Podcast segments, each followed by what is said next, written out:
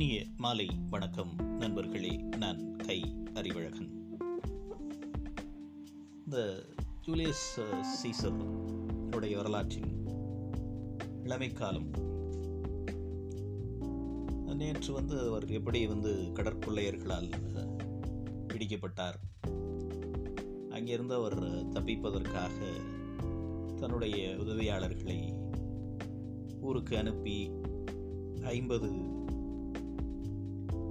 டேலண்ட்டுகள் வாங்கி வர வச்சு அதை கொடுத்துட்டு எப்படி அவர் தப்பித்தார் அப்படிங்கிறது பார்க்குறோம்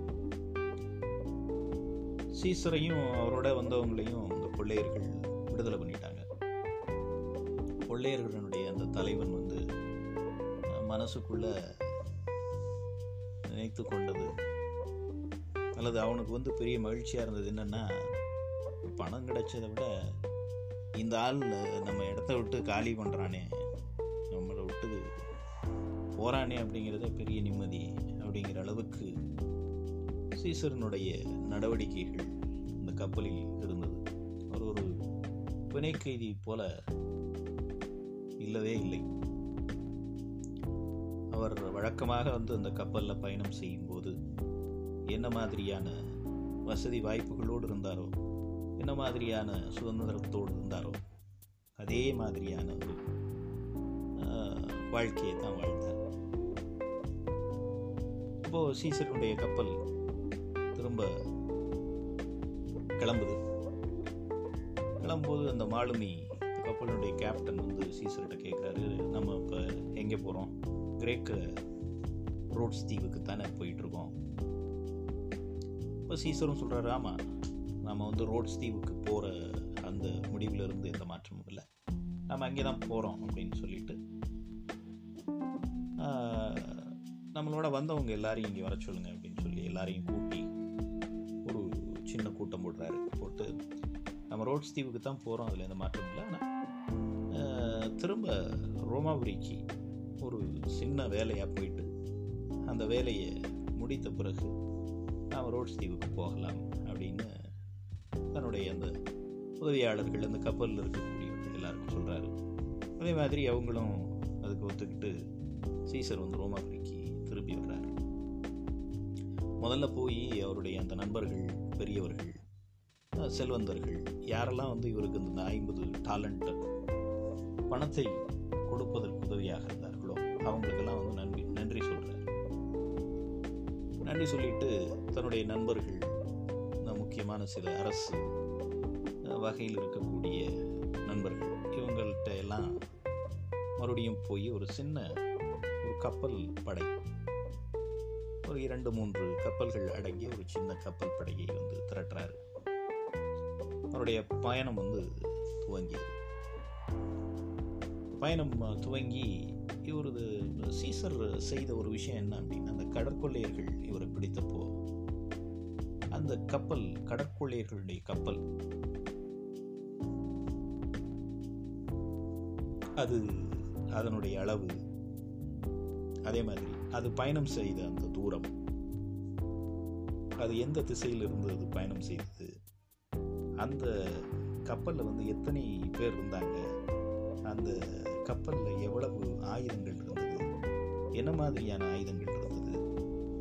இது எல்லாத்தையுமே ரொம்ப நுட்பமாக மனதுக்குள்ள கணக்கு போட்டது வந்து சீசருடைய ஒரு மிகப்பெரிய ஒரு புத்திசாலித்தனம். இப்போ அந்த க கடற்கொள்ளை இருக்கக்கூடிய அந்த கப்பலை நெருங்கி அவர் சீசனுடைய படகை வந்து அந்த கப்பலுக்குள்ளே நுழையுது.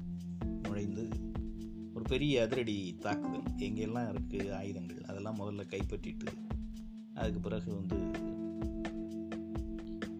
அந்த கப்பலில் ஏற்கனவே அவங்க கொள்ளையடிச்சு வச்சுருந்தது இந்த ஐம்பது டேலண்ட் வெள்ளி பொதி இது எல்லாத்தையும் ஒரு கப்பல் முழுவதுமாக நிரப்புறார். ஐம்பது டேலண்ட்டை கொடுத்ததுக்கு இணையாக ஏறத்தாழ இரநூத்தி ஐம்பதுலேருந்து முந்நூறு டேலண்ட் வரைக்குமான பணம் வந்து பணம் மட்டும் இல்லாமல் சில விலை உயர்ந்த பொருட்கள். இது எல்லாமே சீசருக்கு கிடைக்கிறது.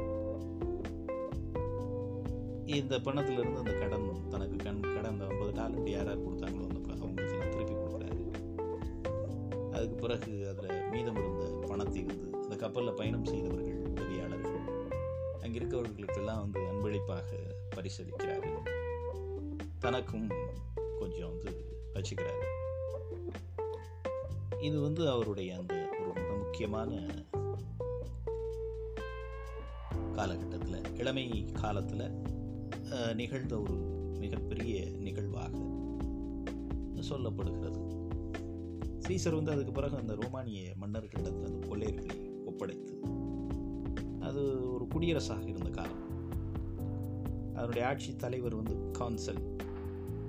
கவுன்சில் அப்படின்னு சொல்கிறோம்ல அந்த கவுன்சில் மெம்பர்ஸ் அப்படின்னு சொல்லக்கூடிய அந்த வார்த்தை ஆங்கிலத்திற்கு மருவிய ரோமன ரோமானிய அரசுகளிடமிருந்து மருவிய அந்த வார்த்தை தான் வந்து கவுன்சில் அப்படின்னு இன்றைக்கு நாம் பயன்படுத்தக்கூடிய ஆங்கிலத்தில் பயன்படுத்தக்கூடிய ஒரு சொல்லாக இருக்கிறது. இதனால் இந்த கான்சல் கிட்ட ஒப்படைக்கிறாரு.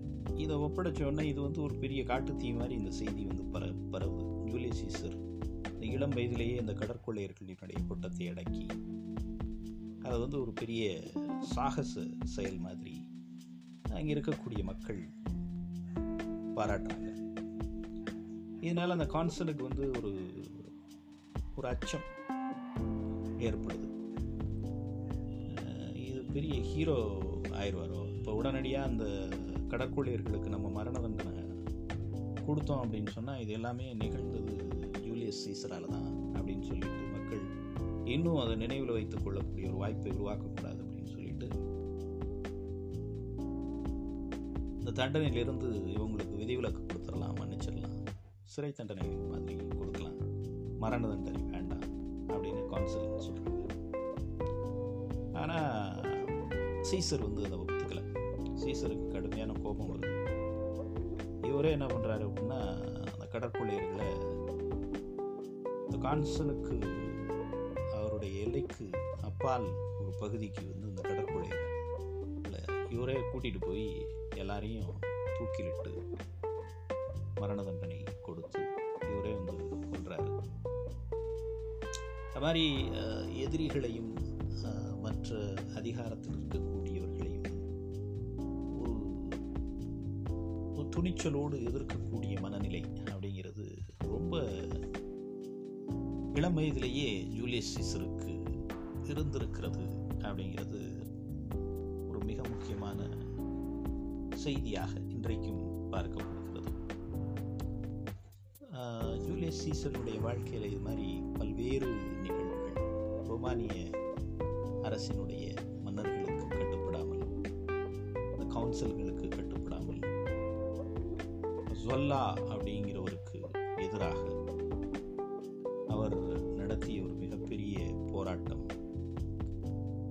அந்த போராட்டங்களுக்கு பிறகு அவர் எல்லைகளில் நடத்திய போர் இந்த போர்க்களத்தில் அவர் செயல்படக்கூடிய ஒரு விதம் இது எல்லாமே என்ன ஒரு மாற்றத்தை என்ன ஒரு வேறுபாட்டை கொடுத்தது அப்படின்னா ஜூலியஸ் சீசர் தான் முதன் முதலாக போர்க்களத்தில் ஒரு தளபதியாக செயல்படுகிற மனிதர்களில் தானே முன்னின்று போரை நடத்துபவராகவும் அங்கே இருக்கக்கூடிய அந்த படை வீரர்களுக்கு என்ன தேவையாக இருக்கிறது? அவங்களுடைய வசதி வாய்ப்பு வழி என்ன அப்படிங்கிறதெல்லாம் உணர்ந்து அவரே ஒரு படை வீரராக தலைமை ஏற்று நடத்தி செல்லக்கூடியவராக இருந்தார் அப்படிங்கிறது தான் அந்த மிகப்பெரிய வேறுபாடு. ஏன்னா அதற்கு முந்தைய காலகட்டத்தில் ரோமானிய தளபதிகள் எல்லாருமே ஒரு இடத்துல அமர்ந்து கொண்டு கட்டளைகளை பிறப்பிக்கக்கூடிய போர் வீரர்களை வழிநடத்தக்கூடிய அதாவது அவர்களுக்கு ஆஹ், ஒரு குறிப்பு சொல்லி இந்த வேலையை செய்யுங்க அப்படின்னு சொல்லக்கூடியவர்களாகத்தான் ஆனால் ஜூலியஸ் சீசர் தான் முதன் முதலாக ரோமானிய வரலாற்றில் போரை முன்னின்று நடத்துகிற ஒரு தளபதியாக இருந்தார். அதனால தான் வந்து அவர் அவர் உலகத்தினுடைய பெரும்பாலான நிலப்பகுதியை கைப்பற்றி ஒரு மிகப்பெரிய பரப்பளவு கொண்ட சாம்ராஜ்யமாக ரோம சாம்ராஜ்யத்தை கட்டமைக்க முடிந்தது அதனால தான் வரலாற்றில் வந்து அலெக்சாண்டர் நெப்போலியன் அப்படிங்கிற பெயர்கள் எப்படி ஒரு மிகப்பெரிய வீரனுடைய பெயராக உச்சரிக்கப்படுகிறதோ அதற்கு இணையாக ஜூலியஸ் சீசனுடைய பெயரும் உச்சரிக்கப்படுகிறது. நன்றி நண்பர்களே மீண்டும் இன்னொரு பதிவில் நாளை உங்களை சந்திக்கிறேன். வணக்கம்.